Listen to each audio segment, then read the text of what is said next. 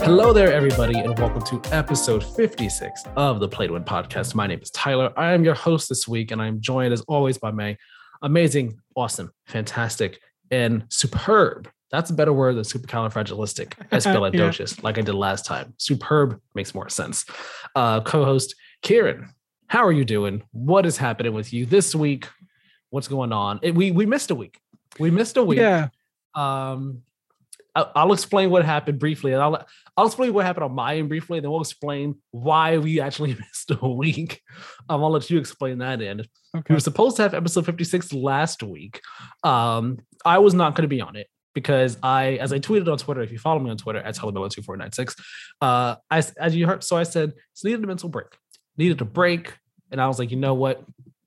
Not doing the podcast this week. Karen, you got it. You, you got on your own. Mm-hmm you you'll rock a solo for a week. Karen was like, sure, take the time, take what time you need. You got this. Yep. I'll handle it. Cool. And then Karen, what happened? So recorded the podcast. Everything was going great. Well, great-ish. Like my PC is terrible, so it takes ages to export podcast episodes. But um got down to 20 minutes. I'm like, okay, I'll just I'll sit and wait for it and I'll get everything uploaded ASAP because it's already late. And then all of a sudden, everything goes black and my, my computer shuts down. And I'm like, weird. So I try and turn it back on, hit the power button. I'm like, no fans are spinning in this thing, not turning on. So I spent the next like hour and a half, I think, trying to diagnose, like, see if there was any like cables loose or so like if someone got knocked out of place. That didn't work. So then I started was like, okay, this is looking more and more like a hardware problem. So started testing a few things, and my power supply died in my computer, which was great. Your computer has just been like, yeah, no, we're just gonna have mm-hmm. this not work, and then this is gonna fall off, and then this is gonna fall off. It's like a car that's like it's like a 20 year old car and it's like it's just barely hanging on and every day you're like yeah. all right you, we're we're getting the job done we're doing this right and then like the check engine light comes on and you're like all right we'll check the engine and then you take care of the engine and then like you're having um you know tire problems and you're like all right we'll fix the tires and then yep. next thing you know transmissions have an issue just like one thing after another after another pretty much so yeah, yeah, that that's what happened that's why there was no episode this past week which yep. is why this episode is the actual episode 56 um not the one that was recorded and didn't manage to make it to see the light of day unfortunately but yep. we're here we're here now. Um, excited to be here. I'm for for those who are wondering that that week off of the podcast did wonders for my brain. did wonders for me. Just spent the weekend playing Scarlet Nexus. Literally, that's all I did that weekend, and it was good. It was good. Came back to work on Monday feeling like refreshed in a way. It was just like ah, that was what I needed. Of course, it's back to the normal grind, but I'm doing good, doing doing fine. So nice we're hanging in there, we're doing well, and all that jazz. Uh, other than your computer issues, was, how was your week? Was your week fine? Yeah. Um, I didn't really do anything this week. I, I watched a few bo- few more Bond movies on Amazon Prime. Uh, watched the season finale of Moon Knight. Uh, nice. That was a good show. Good show. Yeah. I felt like the season finale was a bit rushed. Yeah, yeah, I, I would agree with that. I, I like the series overall. I just think like the the last the last episode. I was always the last two episodes, but I actually really enjoy episode five. Episode so, five was so good. Yeah. That was so good. Mm-hmm. Yeah, good series. Um, and I uh, I played a game with some friends last night, so I, will we'll talk about that later. Nice, nice. Uh, real quick, can we speak about the Khonshu drip at the end? Khonshu all dripped out with his suit and stuff. Oh, yeah, Just like, yeah. ooh, okay, okay, sir. Look mm-hmm. at you, fresh to death. All right. um, not gonna say any more about about the episode no, and no. fear spoilers. That I don't think that's a spoiler at all. Um, Khonshu out here with a suit looking nice. Mm-hmm. Um, that fight scene, I liked the fight scene. Um, no specifics. Uh, yeah. that's happening when they were in. Basically, I guess you could say the the long shot take where it's like we're swapping between yeah the stuff like that, that, was a that was a cool fight and then he's in like in the laundromat and just goes go and then like yeah that was a bit of a waste of time but you know what you still earned that because that was still cool yeah. that was still like really cool how that was showing the stuff so yeah that was that was really awesome. Really enjoyed it. Even though, again, I still feel like it was a bit rushed. I hope we get a season two. It's not Oh, yeah. confirmed. Yeah, No one's confirmed for a season two or anything. So I hope we do get one, especially with how it ended. Like you can't just Yeah. you can't just end it like that and then not do a season two. Like it, you gotta, you got Mhm. to. Yeah. So yeah, exciting stuff over there. Exciting, exciting stuff. Um, I feel like oh yes. While we're speaking about Marvel stuff, real quick, so I saw Doctor Strange, Multiverse of Madness. Uh, talked about it briefly with Karen before we got on and started recording and stuff. Great movie. Really enjoyed it. I would say 8.5. I, I was torn between that and a nine, but I'm gonna say 8.5. That seems a bit more fair for it. I really enjoyed it. Enjoyed it a lot more than I thought I would. It was a lot of fun. A lot of fun. Great movie right there. Um, MCU's future is looking awesome. uh, well, I'm just I'm excited. I, brain is theorizing about what's gonna happen and what's gonna go down and stuff. And I think my theories are true. I think they're real. I hope they are. Sorry. Uh, yeah. I, I'm, I'm, I'm sure. I'm sure we'll talk about it once I've seen it. yeah, yeah. So so yeah, that's that's where we are. That's where we am. And this is the Play to Win podcast. Of course, show we break down the week's biggest gaming news through in-depth discussion. Uh, subscribe if you're on YouTube or on podcast services. Uh, you know, subscribe, leave reviews, all that stuff. Hit the notification bell if you are on YouTube, so you know as soon as videos go live, and you be one of the first to watch our stuff because you will got the notification and you will know that hey, it's up now, so you can check it out. Um, this week we're going to be going over a couple news stories. Most of it is from last week. Um, but Yep. one big story is from this week. We're going to be talking about Square Enix selling basically their Western studios to um, Embracer Group. Uh, we're going to be talking a bit about Xbox and their market leading sales. And we'll also be touching on the Ubisoft acquisition rumors that were making the rounds last week. A lot of stuff, a lot of big topics to go into. Um, so Karen, are you are you ready to do this? It's I I feel like it's gonna be an interesting episode Mhm. for some of these discussions. Um mainly this first one, because this one kind of took me by surprise. Um, Yeah. Just a little ahead. bit. yeah just just just, just a little bit it took me by surprise for a number of different reasons um so we'll we'll get into this that first story being that square enix like i said they have sold off their western studios and ips to embracer group. That's that alone is surprising enough Mhm. to an extent. What's more surprising is that they did this for only 300 million dollars. That is where it's like what? Really? What? Wow. It, it's shocking to say the least. Karen thoughts? Top level thoughts. That's real cheap. Like I'm I'm very Yeah. positive they could have so like especially because it's studios and IPs. So like right I'm I'm very sure they could have sold that for I I'm I'm not a business person, so I don't know, but I'm like I'm gonna guess like at least double or even triple the price, considering like one, the talent of those studios, two, the number of studios, and three, the IPs behind them. i i will get into that in a bit i don't know if triple triple might be saying a whole might triple i think would be too much. Okay. double i think is be- is a bit more likely or possible. Um but we'll get into that in a bit when we talk about the different studios and the ips that are going. So this deal it includes from um, coming from Bracer Group's press release, quote, approximately 1,100 employees across three studios and eight global locations, end quote. They expect this deal to close during uh, Embracer Group's, I believe it's their second um, quarter of their financial year, which is between July and September of this year. So fairly soon, they expect this Yep. deal to close.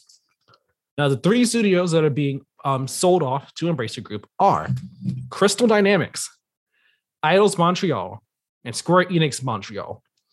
Crystal Dynamics, everyone knows, they're known for um, Tomb Raider games. They've been doing work on Tomb Raider for quite a while now. Yep. Um, they are known for Marvel's Avengers, of course, and also the Legacy of Kain series, which has basically been super dormant for over a decade. It's been quite a while since there was a new Legacy of Kain game.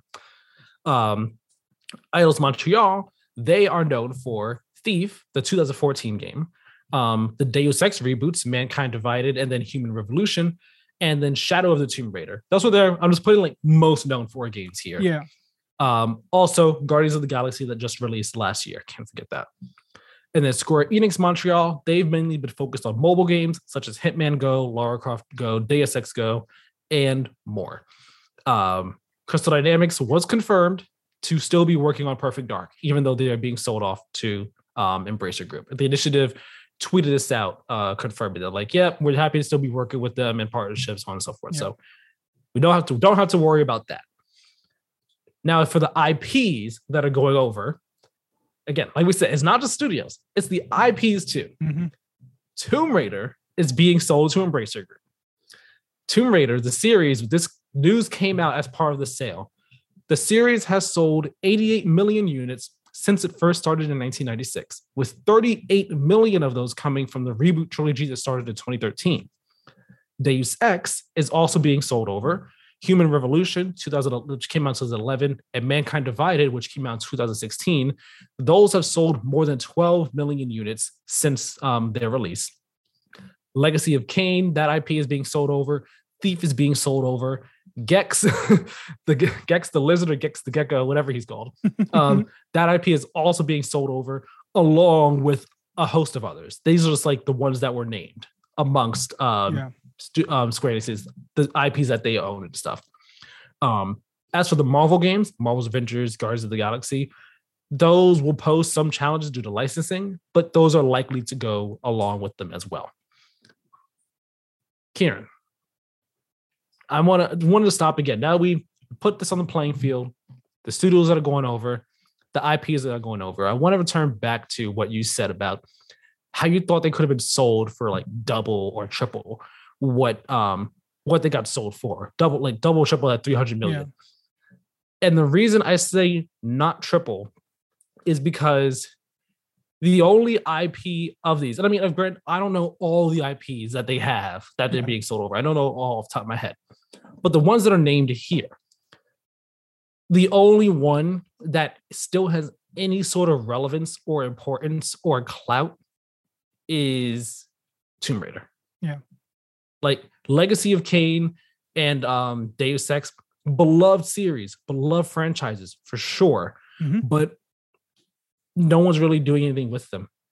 They're not like they don't really have they don't really have much weight in the modern day space. People will love new games from them all the time. People always say, "Oh, I love a new Deus Ex. I want a new Legacy of Kain," but the the series there they don't have that weight, the same weight as Tomb Raider does. Like Tomb Raider, that's a name. That's Oh, like yeah. an, an icon of the gaming industry. So that's that, that like you know, it's like um, I, w- I would put Tomb Raider on the on the same level as like a Halo, uh, a Doom, you know, of Yeah. that type of like you have that icon status. Your name is like your name is really big. You know, it means something to exactly. the industry as a whole. Deus Ex, not to say Deus Ex doesn't mean something to the industry, but it's been gone for so long. And I want, I guess you could say it's kind of a niche type of game because it's Yeah, kind of. it's it you know it's an immersive sim type game really heavy on the immersive sim um aspect of things. And you know immersive sims aren't necessarily the most uh what's the word? Uh there's a word i'm i'm taught i'm trying to look for that means it's like spread widely loved whatever you like very Widespread? popular. Widespread or popular i guess genre. It's becoming more popular you know dishonored um what what's the what's the most recent one deathloop you know they Yeah. kind of helped popularize it some more and all into the mainstream that's what i was looking for mainstream Mainstream. um but deus ex it's it's it's not up there like that it's closer than the others you know to, to like the tomb raider status Mhm. but uh, legacy of Kain, thief gex like those are names that like diehard fans throw around but like they're not names that people you know really know or are clamoring for or anything like that outside of the diehard fans who want them so i would like i would have been surprised if they sold for like 900 million. Like that studios are talented sure but you're also if you're buying also the ips like legacy of Kain thief and gex they're not going to be worth like up to 900 million dollars. No. They're not going to be up to there. Like if you had more IPs that were on that level of Tomb Raider, then I could be like, okay, yeah, then surprised that it's not up there. Like they could have been up there. You get what I mean? Yeah, and I, I, I still think in my head I, I could, I could see them selling for triple, but like, I, I think it would most certainly be like a more reasonable price in the double to two and a half kind of range. Like, yeah. Go ahead. Go ahead. I, I was just gonna say, like with with the IP, like I, I, I still think that Deus Ex is like I, I 100% agree with you like it's not a mainstream game and it's not like super sought after but I think there is still enough life in that franchise and things they could do with it that they Yeah. could certainly revive it but For sure. For sure. I mean the, this whole situation is kind of just surprising to me so I'm still still a little bit um foggy's not the right word but unsure of what exactly Embracer Group's plan for these are because I I I've never heard of Embracer Group in my life. Oh, really? You didn't rem- remember they bought Gearbox last year for like a billion dollars? I didn't see that. I thought Gearbox was still owned by 2K. Nope, not at all. Um, we'll get we'll get to Embracer Group's history in a little bit. We'll get to yeah, we'll get to Embracer Group's history in a little bit. Um, but I, yeah, like I, I definitely think more so like the two to two and a half times price of so like six hundred uh, or like seven hundred something million. I could definitely see more so as opposed to triple like nine hundred million. Oh yeah. Um, but this all goes back to the fact that, sorry, uh, like we said, these these studios and titles were sold for the for the cheap. Oh yeah. Like this this price that they were sold for clearly says that Square Enix was just looking to get rid of them. Mhm. Like they were like, you know what, we we need to cut our losses on this. You know what, someone else can do. Someone else can do these studios um, better service. We have other things we are interested in, and we're just going to pursue those ventures and more. Because I mean, for the longest time, it's been it's become kind of a joke that from uh what call it from their Western studios, their games have just typically been seen as by Square Enix as like, oh, not that successful. They didn't meet expectations.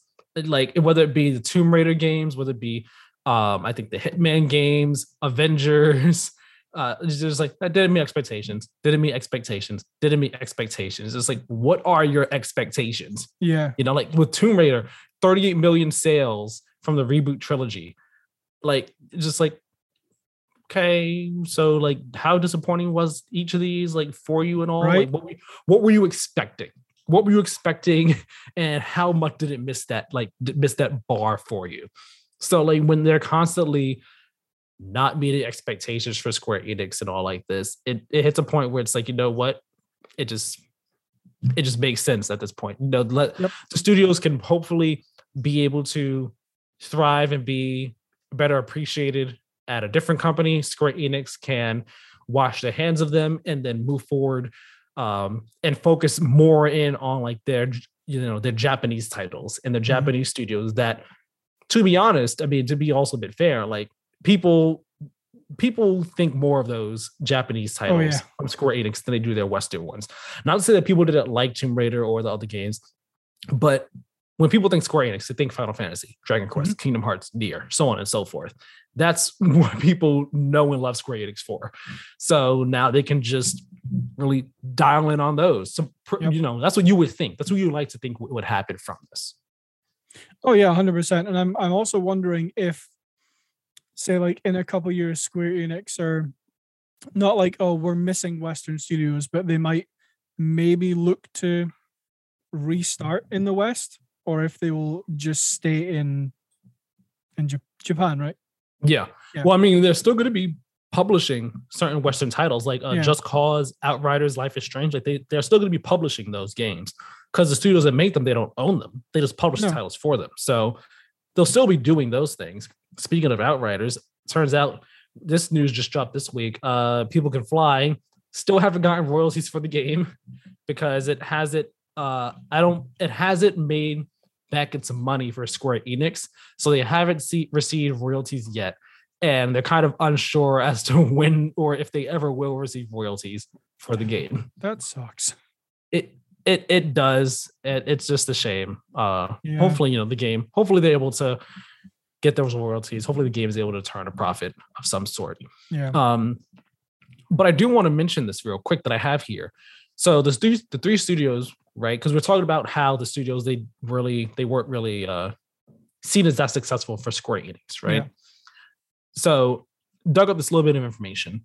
The three studios that they brought in, uh, the three studios being Crystal Dynamics, Eidos, and uh, Square Enix Montreal, they brought in nearly $200 million of revenue in 2021, but less than $8 million combined in operating income. What does this mean? Had, had to do a little digging. So, revenue is how much money a company makes before expenses are deducted. So, they brought in 200 million in revenue in 2021. That's how much money each of those brought in, right? Mhm. Together as a collective. Yeah. Um, the operating income, though, is how much of a profit a company has made after expenses, regular and recurring costs have been deducted. So those three studios brought in two hundred million dollars of revenue, but only they only made eight million dollars in profit after Oof. all the um, expenses and stuff were deducted in 2021. So when you have that, when you take that into account, the studios were expensive to run Oh, and yeah. just weren't bringing in enough money. And it's like, I guess it makes it's like it's one of those where you're like, it makes sense, I guess. And when you look at um Square Enix's what you call it, when you look at they have a a document online that it's what was it called? I'm gonna pull it up right now. Uh I believe it was on this. Here we go. It was in an I'm pulling it up, pulling it up. Execution of share transfer agreement would change the subsidiaries document. Uh, it's like a formal business document here, right? And it has uh has like tables for Crystal Dynamics, a Mhm. cr- table for Eidos Interactive. Um, doesn't have one for what you call it, the other one, uh, Square Enix Montreal. But for those two companies, it has a table basically saying this is what the this is the company, and it has their business and financial performance for the fiscal years 2019, 2020, and 2021, right? Mhm. and each year like they the the operating income was just so much less than the revenue. So for 29 for 2019's fiscal year starting in march for crystal dynamics right their operating income was i believe this is 66.9 million dollars. I mean that's the revenue sorry. The revenue was 66.9 Okay. million dollars. The operating income was 2.8 march 2020 the revenue was 81.1 million. Operating income 3.4 million.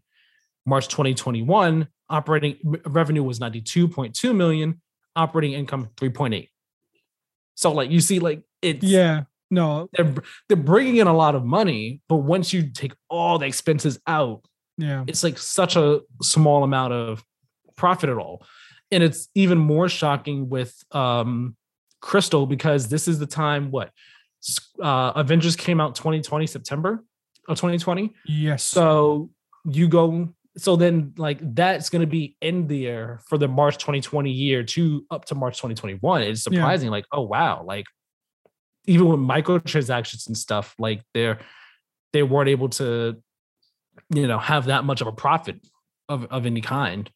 Um you look at eidos montreal their revenue in 20 for the 2019 year 73.2 million with the operating income of 2.9 uh, March 2020, 75.6 million, operating income of 3.2. March 2021, revenue uh, revenue was 99.8 million, operating income of 4.0. So it, it's again, it's one of those things you look at it and you're like, they yeah, they really weren't making much money. They weren't making much of a of a profit for Square Enix. They're just kind of I don't want to say burning money because it's not like they're just like tossing money into Yeah, a fire exactly. pit or anything like that. But Square Enix is spending all this money on them, and not much is getting brought back in after expenses and stuff. It just kind of makes sense at this point. We're just like, we got to cut our losses. Yeah, no, like hundred percent. It's like if if you spend like I can't remember the numbers off the top of my head, but like say if you spend seventy million dollars on a studio in a year and your income is less than five percent of that in or sorry, your profit is less than five percent of that in return, then it doesn't make sense to keep them. Uh, like not to again, I'm to use the thing you just used. It's like they're essentially burning money, right? Like it, it's not bringing in enough money for Square Enix to can to keep them and say this is worth it. Yeah, uh, unfortunately, unfortunately. Uh, so the, the here's the thing: Square is going to be selling them, and I think this is good. I think it's good for both companies. Oh yeah, because like I said, Square Enix can focus on their Japanese stuff, and now each of these companies they can focus. They'll be with Embracer Group, and they can you know hopefully really thrive over there. Hopefully, Embracer Group will allow them to again focus on the games they want to focus on. Yeah. Uh, they hopefully they won't be put on any live service type stuff. And potentially, hey, maybe some of these IPs can come back. Maybe a new Deus Ex could happen. Maybe Legacy of Kain can return. Who knows? Maybe even Gex will come back in some way, shape, or form. Who knows? But the one thing that people have been bugged about with this on the Square Enix side is part of what Square Enix says they that this acquisition is going to help them with. And of course, it's blockchain, AI, cloud technologies, basically all the things that people don't want to hear. Um, in this same, you know, execution to share uh, document and all, they talk about what the transaction will help them do. And they say here, quote, the transaction will assist the company in adopting, I mean, I'm not adopting, in adapting to the changes underway in the global business environment by establishing a more efficient allocation of resources, which will enhance corporate value by accelerating growth in the company's core businesses in the digital entertainment domain. In addition, the transaction enables the launch of new businesses by moving forward with investments in fields including blockchain, AI, and the cloud. End quote. Karen.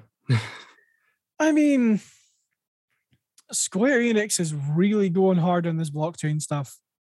Like, did, they're uh, saying a whole lot about going hard in yeah. on it.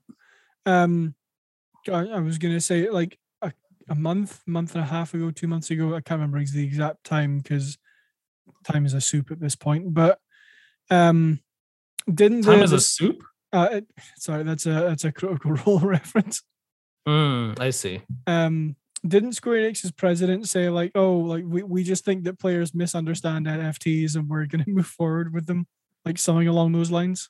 Uh, it was more, it was like I don't know if he said that they misunderstand, but he basically said, "Yeah, like you know, I think it'd be great for players if like you know That's some of them want to be able to do the play to earn instead of just like they've been doing the play they're like they've been doing the play the making stuff for games just like out of the kindness of their hearts. But yeah. like what if they could do it and make money in the process?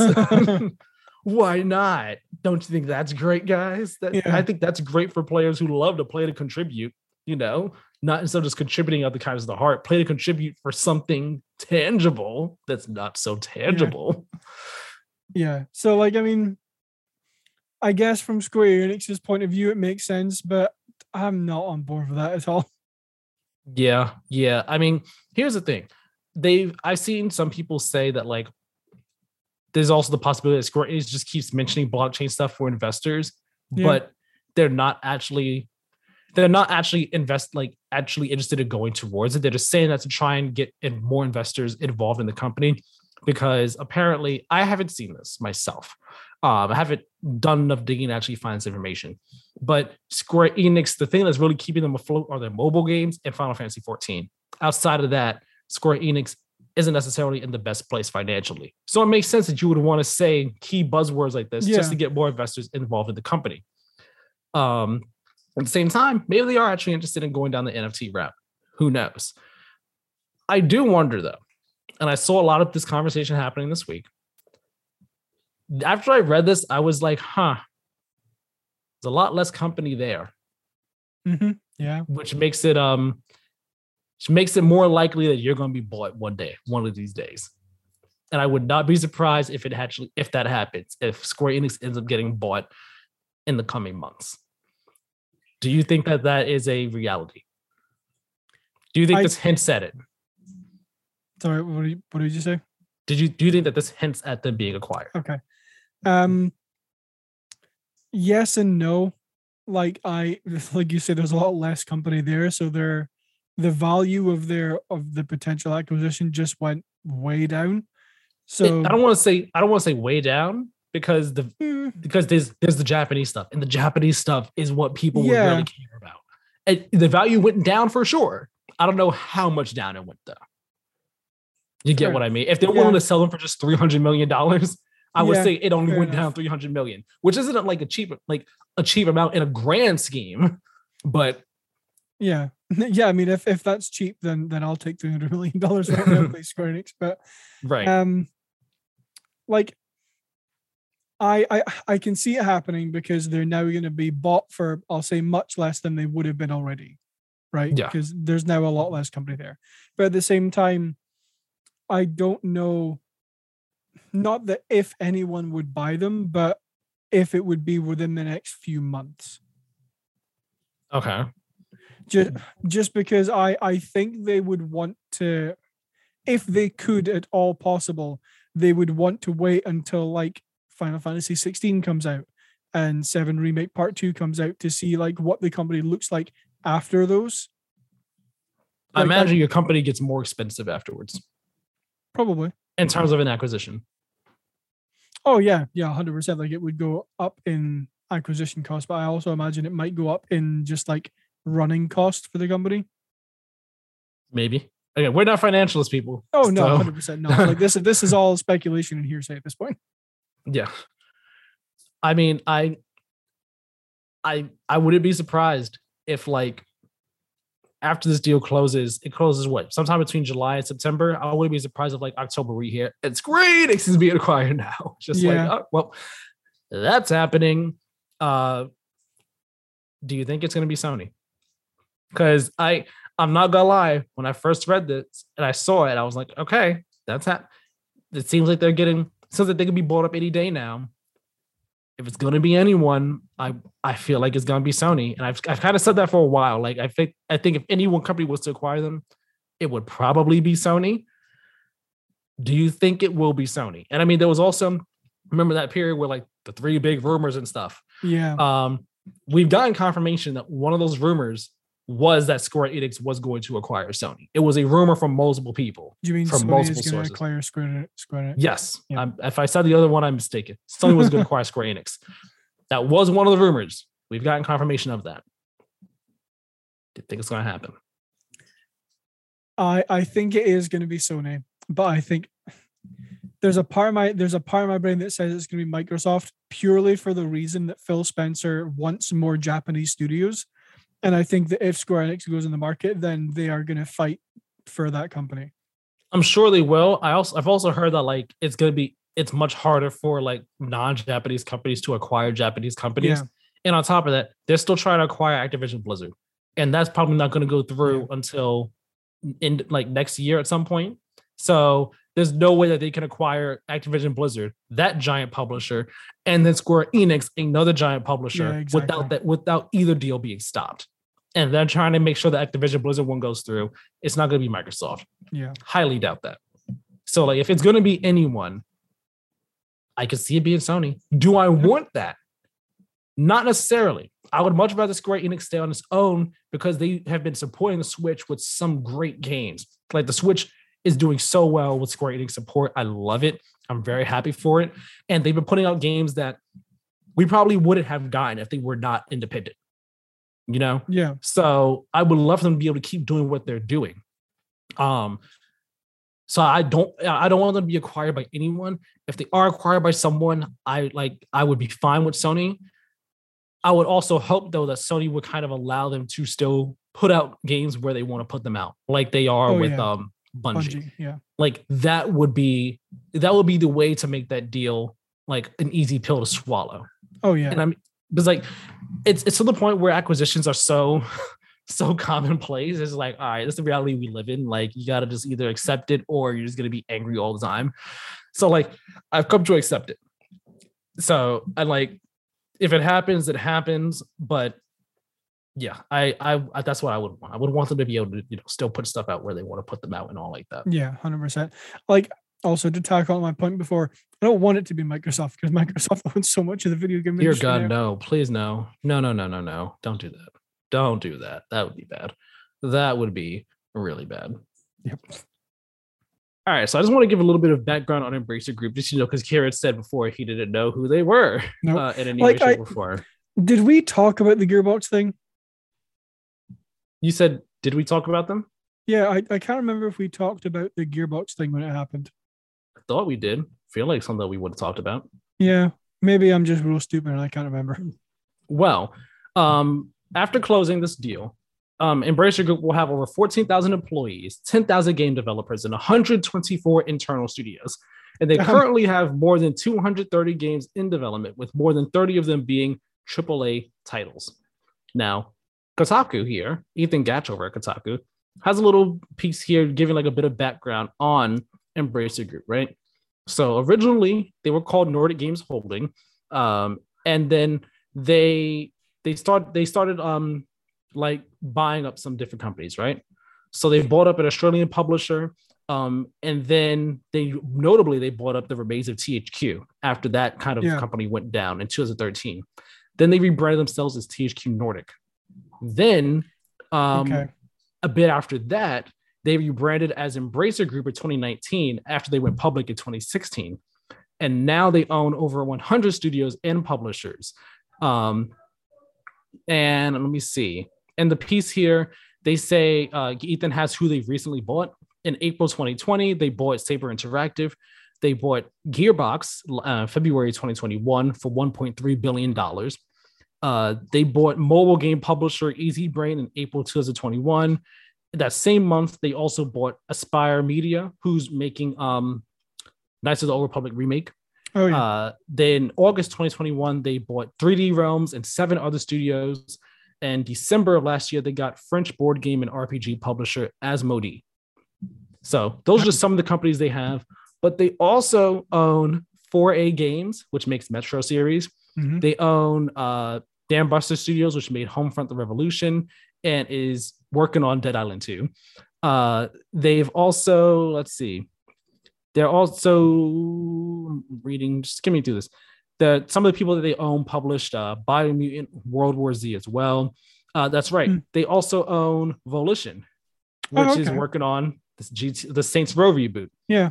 Uh, and they also recently got um, Koch Media or Cock Media, however you pronounce it, which uh, you know they're the ones kind of behind. Wait, hold on.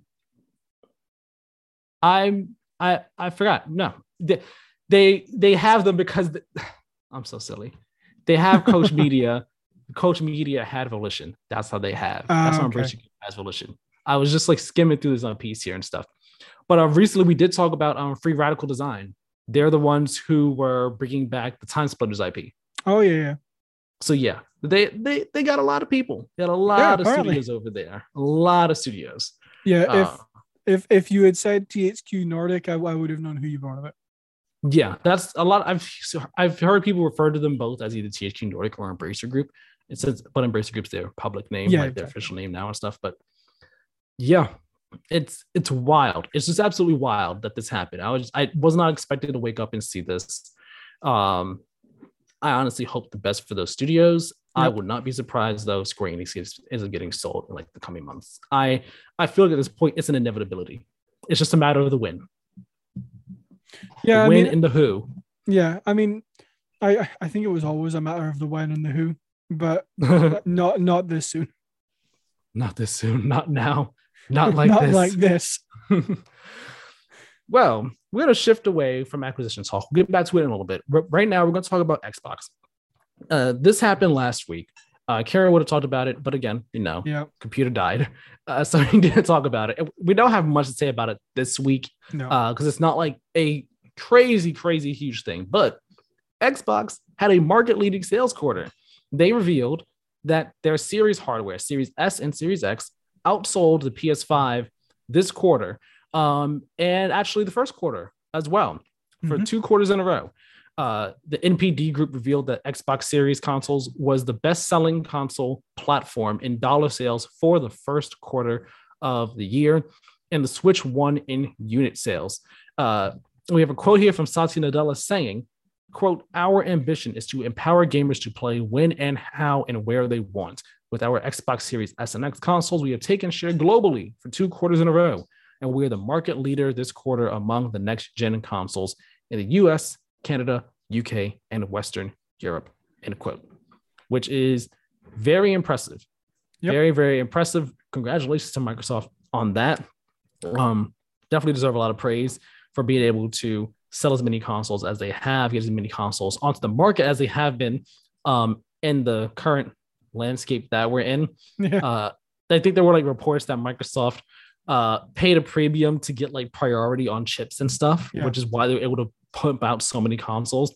Uh, I've also seen some people say like, "Huh, I wonder if this is also does it speak to Sony's like inability to put out consoles or the fact that Sony's consoles just keep on selling out immediately?" like yeah. just like the demand not being able to meet the supply and all like that. You you gotta get what I mean? Yeah, and I've I've also uh, seen people say that uh, that Microsoft paying for chip priority is cheating, and I'm like, how is that cheating? Yeah, uh, it's it's not cheating. They you know they just pay for chip priority, and this doesn't mean that people don't want the PS5. It just means that exactly. Microsoft's just able to get more of them out there yep. um, than Sony, and people are just buying PS5s immediately as soon as they're you know as soon as they're on sale and stuff. So great for Microsoft, really good for them. Our Xbox resident, um, our resident Xbox um, pro, uh, expert professional, Kieran, what do you have to say about this? Um, I'll, I'll I'll give you like the cliff notes of my rant I went on last week. Well, not rant, but like spiel I went on last week. But like, I think this is really good. I think it shows that Microsoft is doing a lot of things right, and that they're mm-hmm. enticing more people to their platform. If they hadn't paid for chip priority, I'm still 100% sure that the PS5 would have outsold them. Like that's yeah. that's just kind of a given. But like I'm I'm also very impressed that they are getting so many people to their platform with one some of the troubles we've heard about with their development on some games recently, but two, like I think a lot of people are still a bit mistrusting of Microsoft.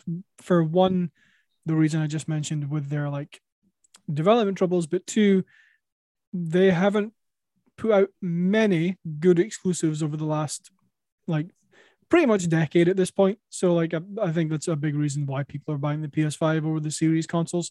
But I do think they're doing a lot of things right. Yeah, they're doing a, a fantastic job so far, ooh, so far with um with Xbox, whether it be their consoles just being damn good consoles, um, Game Pass being mm-hmm. the juggernaut that it is, which I mean we always talk about that, but I mean it can't be stated enough. Exactly. Game Pass is a juggernaut, it's game changer and all. Um, Halo, I'm sure played a factor in things. Mm-hmm. We got Starfield coming up later on this year, hopefully still later on this year.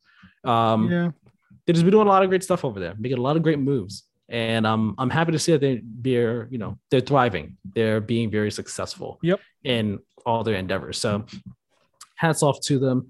Um, looking forward to seeing how well they continue to do in the coming months uh, especially after the Xbox showcase. I wonder like how much mm-hmm. of a mm-hmm. factor that's going to play into things um, in June and all like that. So it's going to be interesting, An interesting and exciting future is on the horizon for Xbox. Looking forward to seeing what comes of it. Now we're gonna get back to a bit of acquisition stuff. Um, we won't. We, this one we'll probably have less to say about than the Square yeah. Enix um, sale that happened. But Ubisoft more rumors about them being acquired are popping up. And these all kind of stemmed from a Bloomberg article by Ruth David Dinesh Nair and Giles Turner. Um, according to Bloomberg's sources, Ubisoft is in early talks with buyout firms on the matter of acquiring the company. Uh, it's a quote from the article saying, quote, several private equity firms, including Blackstone Inc. and KKR & Co., have been studying the French business, according to the people who asked not to be identified because the information is private. Ubisoft hasn't entered into any serious negotiations with potential acquirers. It is unclear whether its major shareholder is willing to pursue a deal, the people said, end quote. Adding on to this, Kotaku sources in an article by Ethan Gach have told them that Ubisoft has been auditing different parts of its business in the past few years. And all of these aren't out of the ordinary for companies to do in preparation for the future, Kotaku notes that Ubisoft could be doing it to get the company in order for a potential sale. Kieran, yep. Do you what what do you think of Ubisoft being acquired by private equity firms? Not of not anyone in the games industry, but private equity. What what do you think about that? Because a lot of people are very worried and concerned about this. Yeah. Um I mean, I I'm not I'm not 100% against it for the main reason that I think somebody needs to give Ubisoft a kick up the bum and get their act together in, in a few things. But at the same time, I'm not sure how I feel about it going to an investment company as opposed to a like, you know, like just as an example, like Microsoft or Sony or whoever, right? Someone in the games space. Exactly. Yeah. Like embrace or someone who actually knows about games and stuff and yeah. cares about games. Exactly. So, I mean, kind of like what we what we were saying about Square Enix. Like, I think it's a matter of time before Ubisoft gets sold as well, because I've said this on the podcast a couple of times, but it's like I remember when Ubisoft was like one of the biggest video game makers in the industry, and everyone enjoyed a lot of the games they put out. And nowadays, they're more focused on live service and NFTs, which is the way that a lot of companies are going. But I don't, in my head, it's not perfectly fitted for the video game space. Yeah, I I saw a lot of people online. Um, like I said, a lot of people are concerned and worried about this. reason being is that uh, private equity firms, what they're kind of known notorious for doing, is like you buy a company, you you like pump a bunch of debt on it, uh, you get yeah. your money out of it, and then you sell them, and then they just like they're left with the debt, and people end up getting laid off, fired, and then the company ends mm-hmm. up like close it down anyway which is why a lot of people are not, they're like, okay, no, we don't want any of these private equity firms yeah. just like just coming in and buying them. They don't care about the games. They just they're just looking to make a quick buck out of this. That's they're yeah. not they don't actually care about Ubisoft as a company, which I if that's the case, I'm just like, no, let's let's not have this happen. Ubisoft, yep. look to anyone else but them, please and thank you. Um, so yeah, it's is definitely concerning. And I think the bigger topic that can be talked about from this is just the fact that all these acquisitions in recent years go to show that the games space is becoming very hard to stay afloat in. If you're not a big company yeah. that has a lot of money or if you are not owned by a big company that has a lot of money. And even these big companies that do have the money they're having trouble now.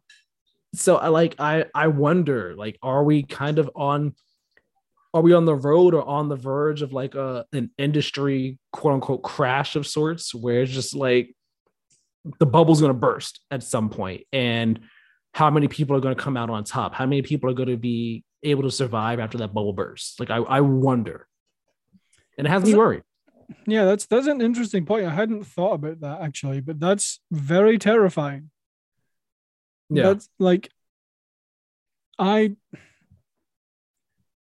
I think I actually kind of want to go back onto that if we get back onto this kind of topic later because I'm gonna need time to think about that. Yeah, I, I think it's definitely a conversation that we should have another time. Yeah. Uh, write write it down actually. Write that down because I'm gonna forget about that. Um because it, it, it is an interesting question. I, it is a conversation that I definitely think that we should have like talk about at some point, you know, with more time, more preparation, more thought um brought into it. But um yeah, it it's a thought I've had. It is a thought that I have had for sure, which with all these acquisitions going on and stuff. I am just putting it at the bottom of the dock industry crash conversation. Okay, cool. All right. You got anything else to say about um Ubisoft potentially being acquired? I don't think so. Just uh N- not a private investment company, please. Yeah, please no. Please no, no, no, no. Let's not have that happen. All right. We got a bunch of rave mentions here to go through and rattle off. Um, some of them coming from last week, some of them for this week. Let's go right on into them all. We're going to kick things off with some showcases. Got some showcase announcements in the past two weeks. Yes. Xbox announced their summer showcase set for June 12th, 10 a.m. Pacific time, 1 p.m. Eastern, 6 p.m. UK. Um, looking forward to it. I like the little key art they put up there. Xbox logo in space, looking like a planet essentially. Mm. It's just clean art there. Yeah. Um, Kieran, he he had like a bunch of things that he expects to see.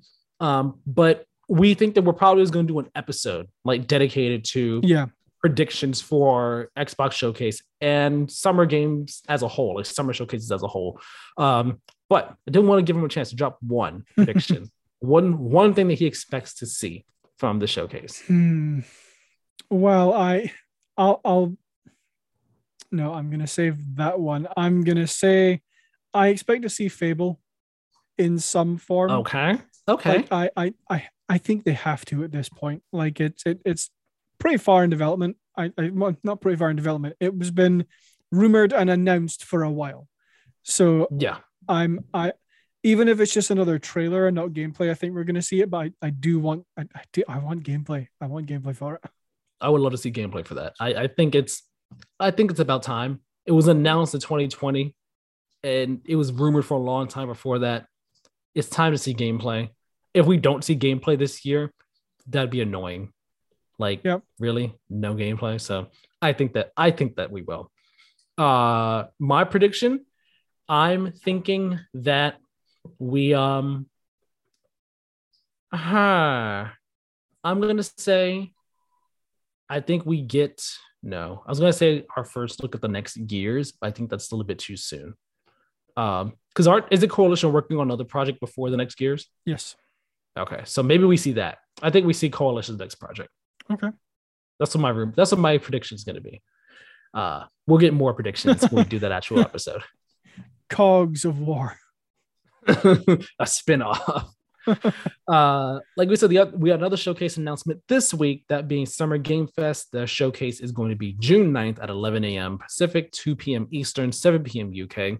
Geoff Keighley has confirmed it will be a cross-industry showcase with announcements and reveals. Day of the Devs will also be happening on the same day.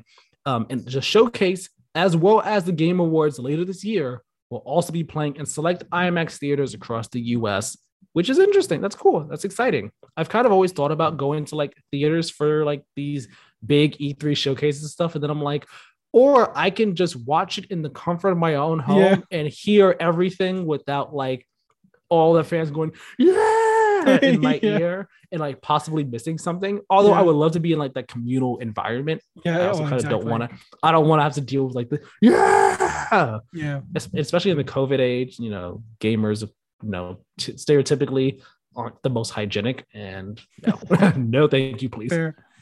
Yeah. I, I like I love that, that they're doing this and I love they're putting it in theaters so that people can have that communal stuff, but they never do it in the UK. They never do it in Mm. somewhere where I have access to it. Sorry, fam. Like Cri- Critical Role did the exact same thing for their for, for both the first episode of campaign three and their seven year anniversary episode.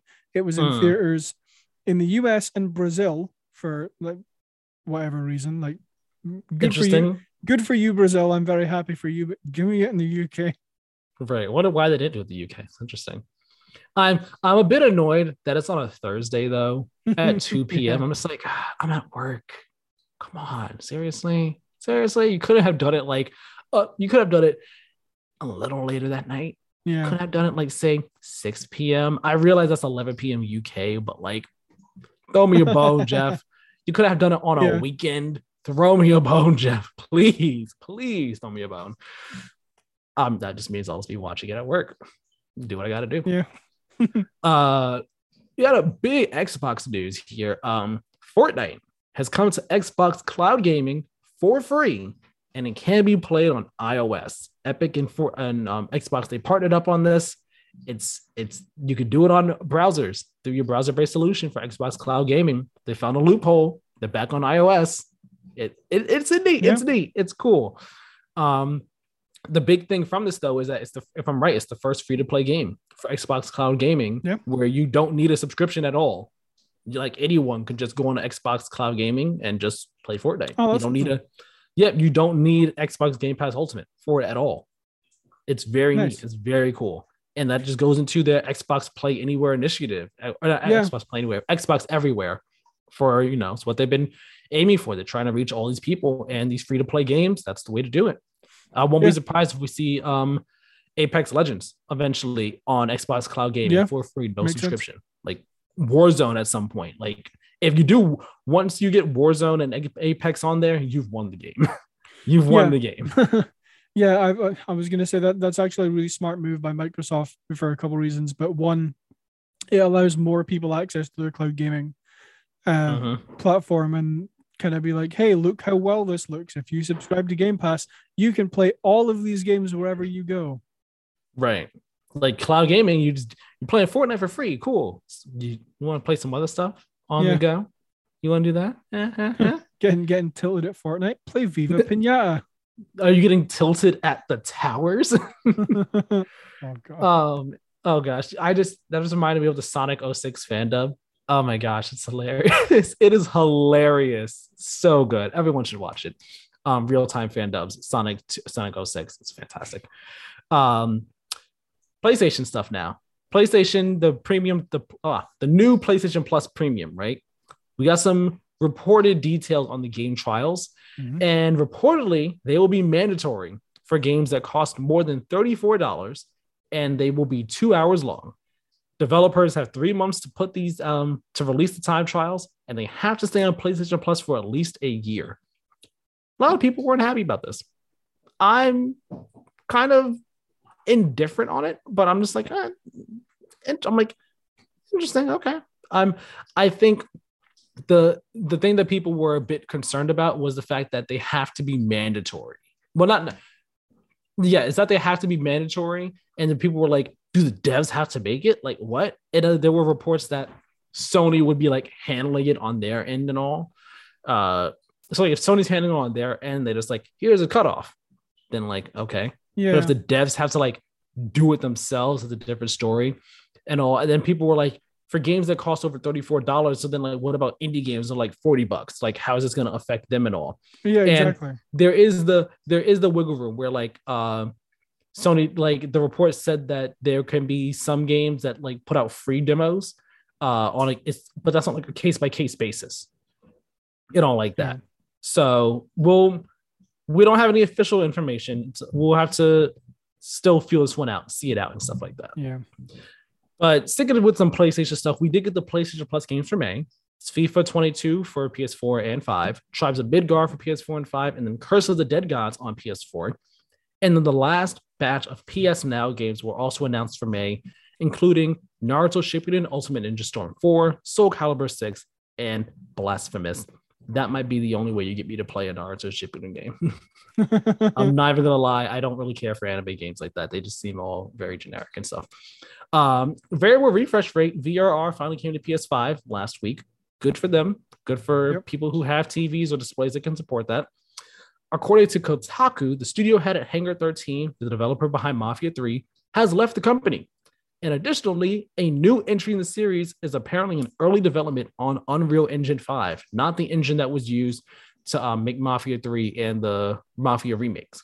So Hmm. that that is also uh, interesting. Cool Yeah. thing for fans there if they're looking forward to a new Mafia. Apparently, it might be a prequel. People are like, Oh, okay. uh, kind of kind of was hoping the next one would go into like the next decade. Um, but we'll see. We'll see what this is like. Uh, speaking of development, uh, like studio changes and all, the director of Hitman 3 has joined Crytek to direct Crysis 4. Looking forward to that game when it comes out. Me too. I know you are.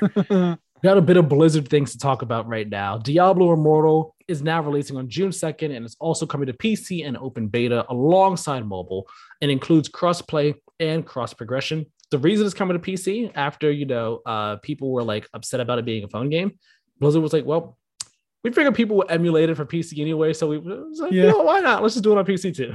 it just makes sense. Uh, but Blizzard also announced a Warcraft mobile game called Arclight Rumble. Uh, it's coming to iOS and Android. Like I said, it's in the Warcraft universe.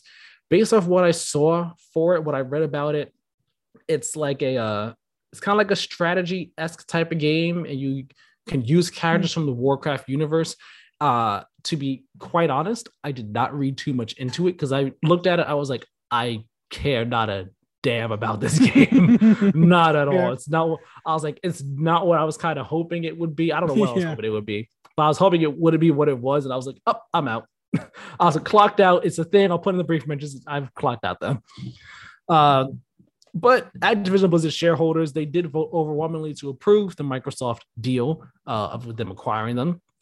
On the other hand, though, New York City is suing Activision because they allege Bobby Kotick rushed that acquisition in order to avoid taking responsibility for the misconduct issues at the company.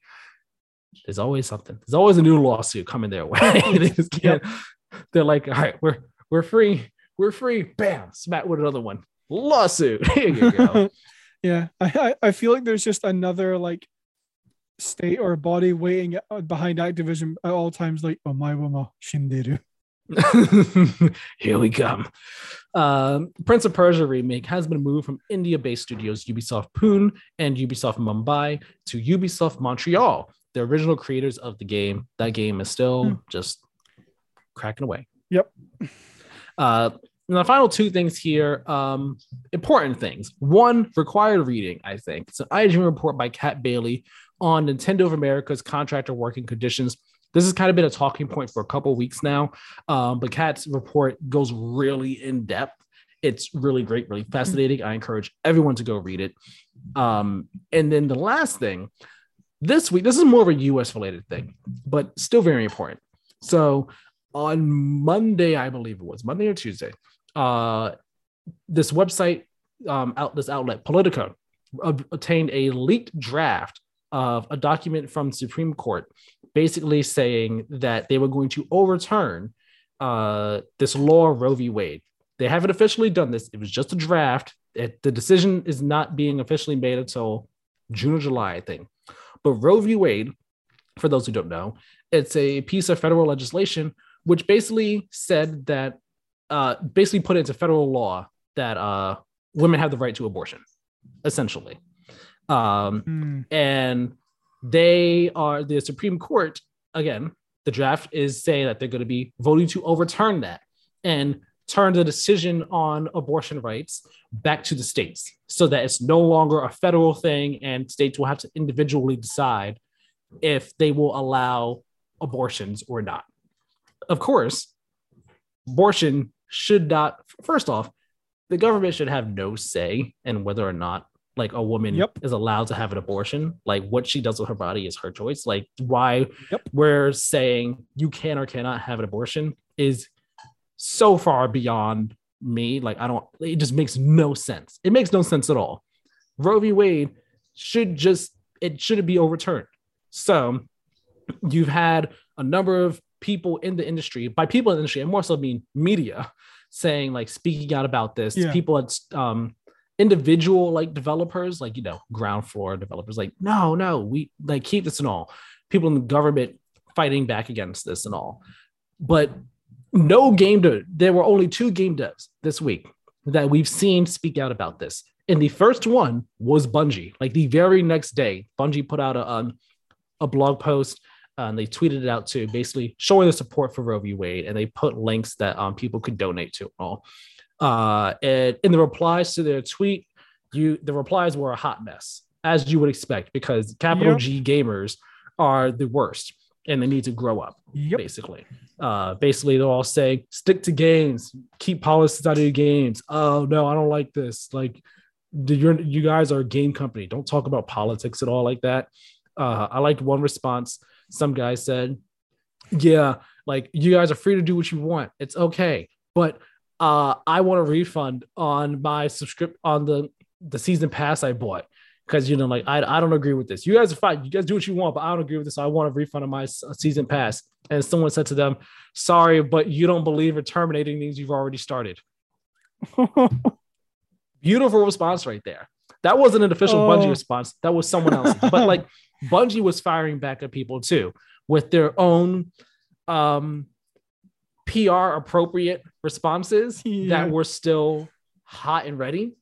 You know, so like someone someone was had said like, "Oh, you guys shouldn't be taking sides in this or whatever," and then like uh, Bungie, I'm paraphrasing, they were like, "We've taken like we've taken the side of the women in our studios, or like the side of like women or whatever, Yeah. something like that." Basically, Bungie was having none of the having none of the capital G gamer talk and all. I see it again. Um, so yeah, happy proud of Bungie for that. And then ArenaNet, the developers behind Guild Wars, they tweeted out their support as well a couple days later. But they're the only studios that we've seen speak out about this in any way, shape, or form. yeah. And I think that's it's very sad that they're the only ones who spoke out about this. Um, more should have.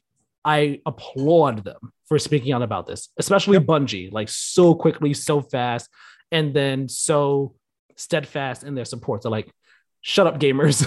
no, yeah, exactly. we support this and we stand by it. Yeah. One one thing I was very quickly gonna say is like just like props to Bungie again, because like the talk about a company that like knows they've done wrong in the past, they're genuinely trying to do better. Yes. Big props to them. Big, big props to them. Okay. So that's it for the news. That's it for the news this week. It's Yep. quite a bit episode, quite a lot to talk about. Uh, but we're going to get into what we've been playing for the past two weeks. um, Kieran, I'll go with you first. You got one thing here. Yep. I don't think I was expected to see this on your um, on your list here. When you were playing the hunting game, you hunt the peoples, you kill the peoples while doing the jobs at the same time. What game am I talking about? Kieran, tell the people what game I'm talking about.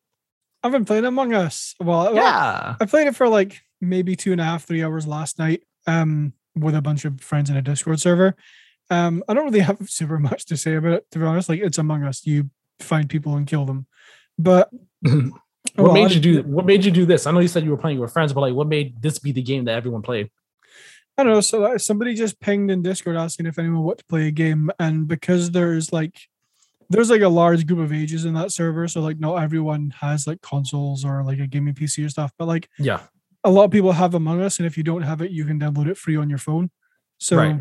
that everyone was just decided, hey, we'll just play Among Us. Although I I think there might have been something wrong with our session because I got imposter like six times in a row. no, that was nothing wrong with the session. That was just planned. Yeah, you were just been. always going to be the imposter. Like I, I love playing the imposter so much. It's so much more fun than crewmate because you actually have to like try and like explain your way out of situations you know that you're lying about. It's so much fun. and if Um, you're not a good liar, then you're just kind of out of luck. Oh, it was it was so funny. So uh, one time I was the imposter. I think at that point there was maybe nine or ten of us playing. I was the only imposter. I killed four people without anyone finding bodies or anything like that.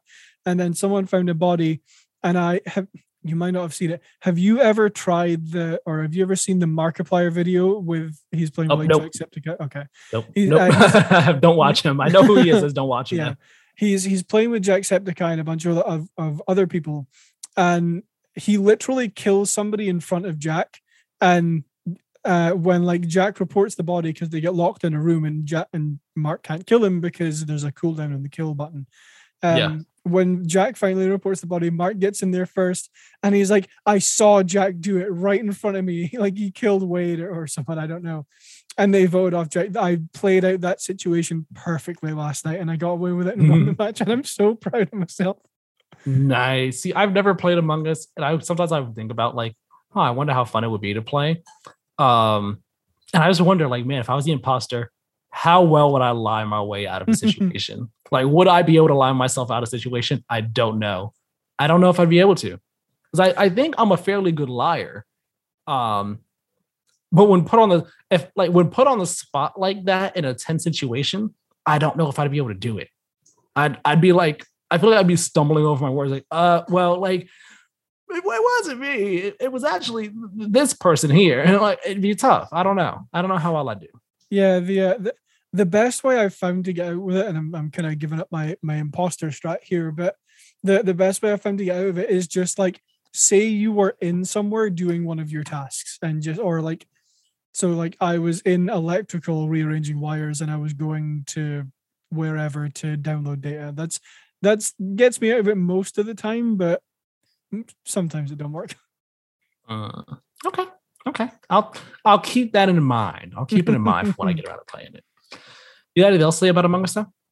Um, I played on the new airship. Well, I not new airship map because it's been out for ages, but uh, I haven't played it since they. I haven't played it since they only had one map. So, So it's new to you. yep. Um, don't play on that map if you have five people because it's way too big. Oh yeah, I remember seeing pictures of it. Like it's huge, huge. Oh yeah, So yeah, it was like you could easily kill a person, walk around for two minutes, and be like, "Here's the body, guys. yeah. What happened to him? I just found him like this. I wonder who did it." it seems like that'd be easier to lie on that map with like a smaller Yeah. amount of people. Yeah, and I mean, it, it was easier last night as well because I'm I'm playing with a bunch of people that one haven't played Among Us before, but two just don't really play video games. So like Mm. I was I was using some like real basic strats to get out of it, like kill someone, then report the body immediately and be like, I just found it here. oh man, this guy. Look what I found, people. Look what I found. That's funny. That's cool. I'm happy you had fun with that. Happy you had a good time with it. Uh, I played two things in the past two weeks. One of them, which I only played for like half an hour. Um, that one was Halo Infinite. Played Halo Infinite for, for about 30 minutes on Thursday night. Um, Is that when the new you know- season dropped? yes, new Yeah. season dropped. I wanted to get into it for a little bit. Uh, and I only played like three matches of Last Man Standing, which is the one of the new modes they added. Uh, that that's the mode that you have to play in order to like progress the event battle pass for the interference event that's going on right now. Um, again, I only played three matches. It's like battle royale, light, light, light. Ah, um, so you you spawn in on the map Breaker, which is the new big team battle map. Um, no, no, there's no radar at all. No radar. okay. You spawn in with the um the the pistol that shoots the that's like the the stun pistol. I forgot the name of it. Plasma pistol. No, not the plasma pistol. The electric Oh, the the electricity pistol. ref- reflector? No. not the reflector, but again, the electricity pistol, that one, the shock Yeah. pistol. You mm-hmm. spawn in with that, and after like after a kill, you're able to. Well, no, it's not after a kill. It's like you need to get a certain amount of experience to level up your weapon, and then after you go from that from the electric pistol, you go to the the Wrangler or the Mangler, whatever it's called, and after you get enough experience again, you can level up to the assault rifle, and then so on and so forth. Okay. it's kind of like gun game in a sense where like after x amount of kills you Yeah. get you can upgrade to this next weapon. Like one of them is the battle rifle the shotgun's in there somewhere the commando's in there somewhere at some point in time like you just level up to them and all. And around the map are um some power-ups. So like the overshield is on the map the cloak is on the map. I know those, those are the only two power-ups actually and the premise behind is that everyone on the map has five lives right there's I think a total of 12, 11 or 12 people, and everyone has five lives. After all your lives are done, you're out for good. You're you're done done. Um, and then once it gets to, I think the last either the last five people or so, a danger zone starts to form, which is like you know you're circled in a battle royale, and then the danger zone just shrinks ever so slightly over like the last few bits of the match. Now, I'm not really a big a fan of like elimination style game modes in games. I'm really not. Um, it's just not my cup of tea, right? Fair. So you take that into account. You take into account I haven't played Halo in months. You take into account that I have not played. This is my first time playing this map ever. Take those three things into account. Didn't really enjoy Last Man Standing that much. Um, Okay. I will say, my, like my first match, I died like three times in the first two minutes. I was like, "All right, oh, it's it's just a rip at this point. um, my second, my second and third matches, I did do better. Um, so like I don't want to chalk much of my gripes up with the mode to like the mode itself because again, I I only played three matches and like short Yeah. amount of time, and I didn't have to play Halo that much. It was my first time on that map. But I think that I feel like okay, I feel like the mode would be better with the with a radar, at least for the first bit of the match, because the map is so big. It's not, it's not that it's huge, but like it's a big map with only 12 people on it, right? Yeah. So with that in mind, I think having the radar would be helpful at the very least. That way you can at least know it's like kind of where someone is. Because it's so easy when you first spawn at the very beginning of the game. It's easy to spawn, step out, like like walk for like three, four seconds, and then get shot. Mhm. It's so easy for that to happen. Or like for you to see someone Yeah. and if they don't see like if you had your radar you probably they probably appear on the radar right or you would appear on the radar for someone else but like if without it there like it's easy to just like spawn and then die pretty quickly at the start of a match which can be disappointing and annoying so i think like if the radar was there until let's see like there were maybe like six or seven people left like halfway through the match then like remove the radar at that point, then I think it'd be a bit more fair or a bit more enjoyable at the very least. Um, that's just my personal opinion. Um, I I also don't know how I feel about like the gun gamey aspect of it. Like it's fair that everyone starts off with the same weapons, Yeah. but like if you're not able to get the kills, then you're kind of just stuck with the lower weapons while Mhm. everyone else is like, I got a better weapon than you. it's just like, okay, I guess, sure. Um, that's again, that can be a bit annoying. The the power-ups on the map, like I said, it's the overshield and the cloak, like the invisibility. Yeah. I've seen some people say this, and I kind of agree. They can be, they could be overpowered Yeah. because they're the only two on the map. And like, if you're invisible, like I haven't seen this myself, but like, I wouldn't be surprised if it's possible, to, like stack the invisibility. So like, get the invisibility, and then run around, kill some people, find another invisibility, grab that one, and use that Yeah. one, and all. And in a game mode like this, like you're just at a major advantage if you have that, or the overshield. Like you have an overshield, just you come up with someone who does it, and it's just like, Yep. bam, you you're gonna win that match. You're gonna win that fight for sure. So I saw some people say maybe either swap the power ups or like reduce the frequency of them because they drop in throughout the course of the okay. match. Yeah. They're not just like there all the time. Like they drop in over the course of the match, but I think they drop in fairly frequently now. And so some people say, hey, maybe reduce the frequency of it to make things a bit more fair, which would definitely work in the game's favor. Um, but yeah, I mean, I I don't want to be so harsh on it because I did only play three matches, and again, like all the caveats that I had to add on to Yeah. my experience with it, they definitely like take color things a different way. But I'm not the biggest fan of it right now. It feels like a it feels like a test for battle royale, but like not a good test for a battle royale. Mm. Like if Halo's battle royale is actually like this with like the level up system and stuff, I won't like it. Like I I think like there needs to be like, you know, let's loot the map and stuff and Yeah. find items like Yeah, that and all. This it feels like it's trying to lay the groundwork or like be a test like, hey, what do you guys think of like a battle royale type of mode in Halo? What do you guys think of that? Except I just don't really like the way this one worked out so far at the very least. It's just Yeah. not really clicking with me. And like I like I say, I don't really like elimination type modes, but I enjoy, you know, like I'm fine with the fun battle royale. Like I, I enjoy playing Fortnite. Fortnite, I can have fun in Fortnite. Warzone, I played a little bit of it. What didn't really didn't really play it too much. Um, but I mean it was fine when I did play it. Yeah. But like I battle royales can be fun for me. This one just didn't really click for me. Uh, Disruptor is the name of the pistol. There you go. There you go. You said reflector. I'm like, no, you're thinking of the repulsor, but no, it's not it. Yeah. Um, yeah, you think you'll give it a try? Maybe. You'll hop into Halo at some point, try um the new season and Last Man Standing, see what you think of it. Yeah, probably. Um, I haven't played Halo in I don't know how long, but yeah, you I and many like- others. yeah. So like, uh, it's a game that will like pop into my head every so often. I'm like, oh yeah, that exists. Like I, I want to go and play Halo, but uh, then I'm like, nah, not right now. And then I'll like I'll put it off and put it off and just not do it. So now that Yeah. the new season's launched, I want to go and get there's there's a new armor core, right? Yes, there is. Yeah. So I'll go on and get the new armor core, um, and then try it last man standing and see see if I like it. Yeah, like I had recorded gameplay of my matches, and I was just like, "Oof, nope, not showing this, not showing this at all. this is not good, not good gameplay. Not playing this." Um, so yeah, I want to, I want to give it a try. Uh, I'm also again because all the event challenges are around Last minute Standing. Bit annoyed by that because I'm like, Yeah.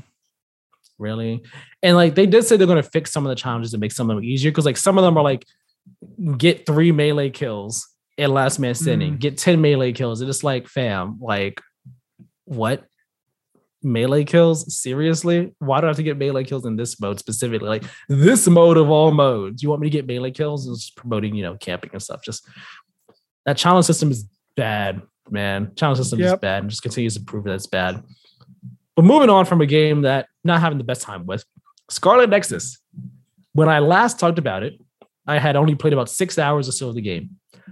I have played 30 something hours of the game now. I finished Yuito's story in about 23 hours. I am basically at the end of Kasane's story, and I've played 35 ish, 36 Okay. hours or so. So let me say this. The I, I tweeted this on Twitter. I enjoy the game. It's a fun game. The story is it's a story to say the least. it's it, it's a story. Um, but I mean, it's one that I'm like, I'm along for the ride. yeah. I'm just along for this wild ride, and we're going to go wherever we go. Um, the combat is fun. The combat has always been fun with Scarlet Nexus from the very first time I played the demo. Um, up till now, it's been a blast. I think the combat really doesn't get to shine though until you get to like near the end of the game. Because once you have eight, once you have like eight different SAS things at your disposal, mm-hmm. and you have um you're like what and you have like more skills so you can like have multiple SAS abilities at um active at the same time and you have um your bonds with your teammates um leveled up enough so that you can use like combo moves with them during combat and or have them like jump in to do like a move at a certain point during fights and all. And it's all once you're at that point, right? And it's all flowing seamlessly. It just feels so good. It feels even better than it did up to that point. Because up to that point, like, yeah, you know, you're using the abilities you have for your team and all, and it's fine. Uh, but once you get to like chapter, I think it's like the end of chapter nine or so, when at that point you have the full suite at your disposal. Yeah. And you're just like, all right, I gotta use this, I gotta use this ability for this enemy, and I should use this one for that one to get close to them. Um, to switch out from this one and go to this one over here. And it just feels so good, just constantly switching between them all on the fly. It, it feels so good and it feels so cool. Like I said, you end up feeling like such a badass anime character. it's so cool. It's so much fun. It just takes a while to get there. Like I said, yeah it took me like 23 hours to beat Yuito's story. It, so it took about what 17, 18 hours to reach that point in the game for the combat to be. And again, that's not saying the combat is bad before no. that. Combat is is really fun before that, and it's it's really good. It's really cool. It just doesn't reach its full potential until near the end of the game.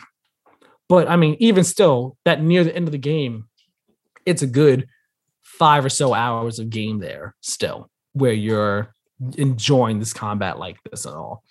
Um, Yuito's story, I think, because there's Yuito's and Kasane's story. Yuito's story, I think, is definitely the one that needs to be played first before Kasane's. And I say that because Kasane's story, I feel like Kasane's story is better as a companion piece to fill in the blanks of Yuito's story. Okay. As opposed to you, because because because Yuito's story, I feel like is the one driving the main plot. It has the most mystery behind it, and you it has the most mystery behind it, and you get a lot of answers in Yuito's story.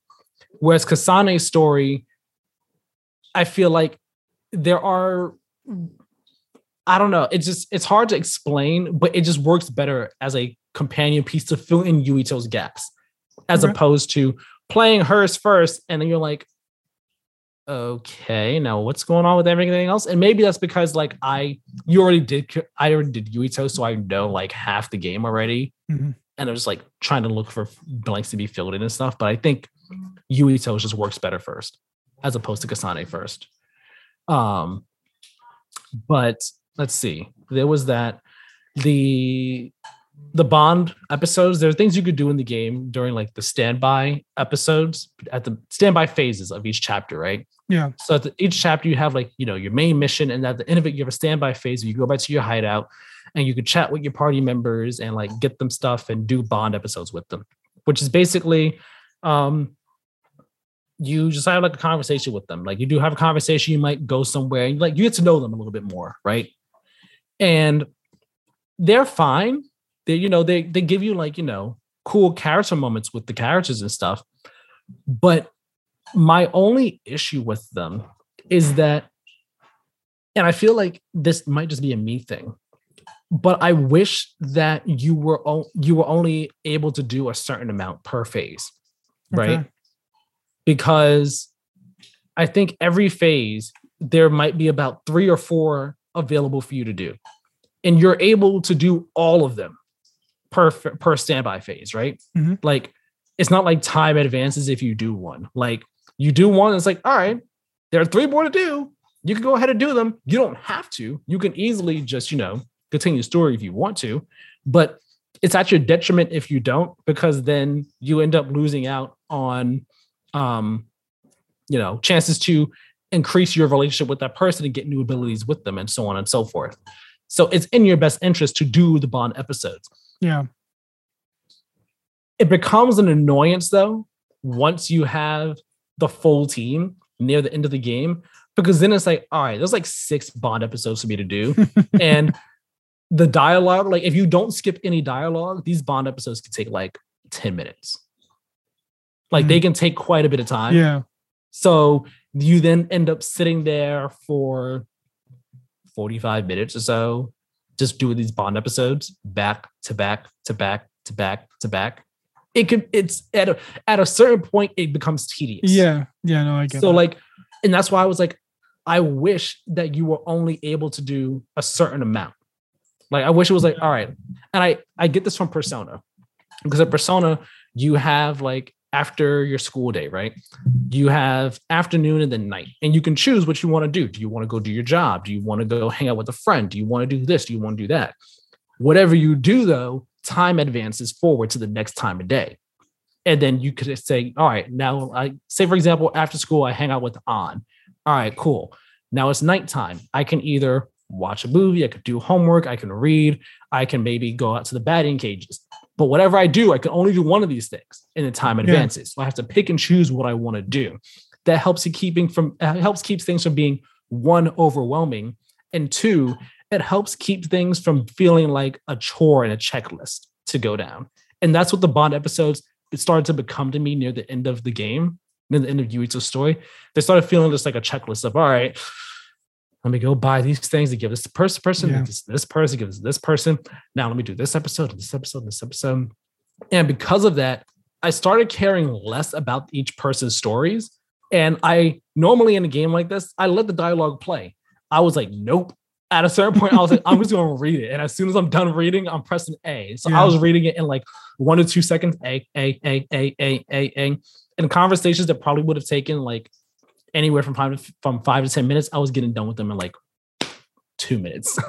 Nice. I was like, I don't. I was like, I don't care. A a a a a a a. I just I can't. I can't be bothered to sit here for like almost an hour doing each yeah. person's Bond episode, and like that's that could just be a me thing. It could just be a me thing, but I really wish that like if it actually restricted. All right, you have six Bond episodes available you can do three before the next chapter. Yeah. Then it's like, all right, who do I want to spend my time with? Who I care about more? And it makes me be more deliberate with my choices. It's not that type of game though. And it makes I, I understand why the decision was made the way it was. I just wish it was different. Yeah, and I I, I think I would have I think like you, I would have preferred like limiting it to three. Cause like throughout a video game, every person is gonna get more attached to like one character over another, right? Like you're just in in Final Fantasy VII, like I like Tifa way more than I like than I like Barret. So uh-huh. if there was that kind of thing in Final Fantasy, maybe there is, and I've just missed it. I don't think so. But no, there's not. No, yeah, I didn't think so. Um, but like if there was, I 100 percent would have chosen Tifa over Barret, and then I would have chosen um, I'm blanking on her name. What's the other main Aerith. girl? Aerith. Yes. Um, I would have. How could you chosen, forget Aerith? I, I'm sorry. like I the I disrespect. Always, I always want to call her a different name. I think it's like a free or I don't know. Anyway. Um a freak. What? I don't I don't know. It's it's been two weeks since I played that game. But um mm. yeah, like if if I had a if there was like an option in Final Fantasy, I would 100 percent choose Tifa over Barret and just not care about Barret's story at all.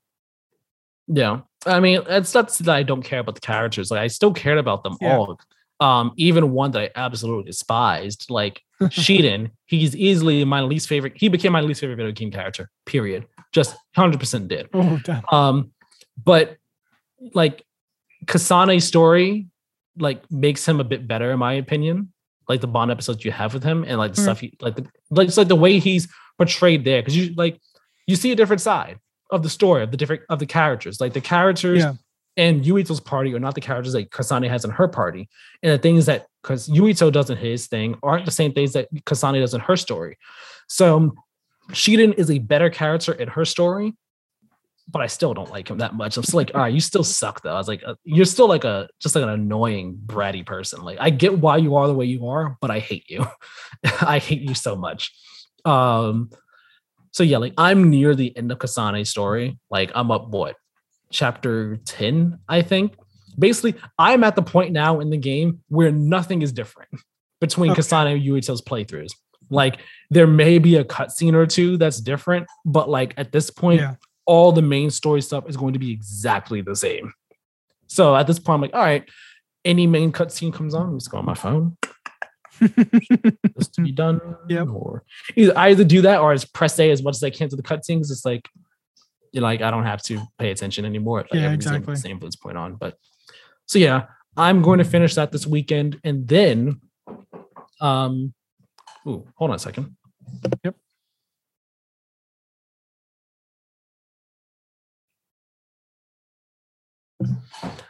Uh sorry about that.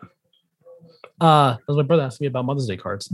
Um, I am going to go either play Injustice 2 because I downloaded it. Nice. Either that or maybe I'll do some Trek to Yomi, maybe some Loot River, um, because those are on Game Pass now. Yes, uh, I, I'm very excited to get into Loot River.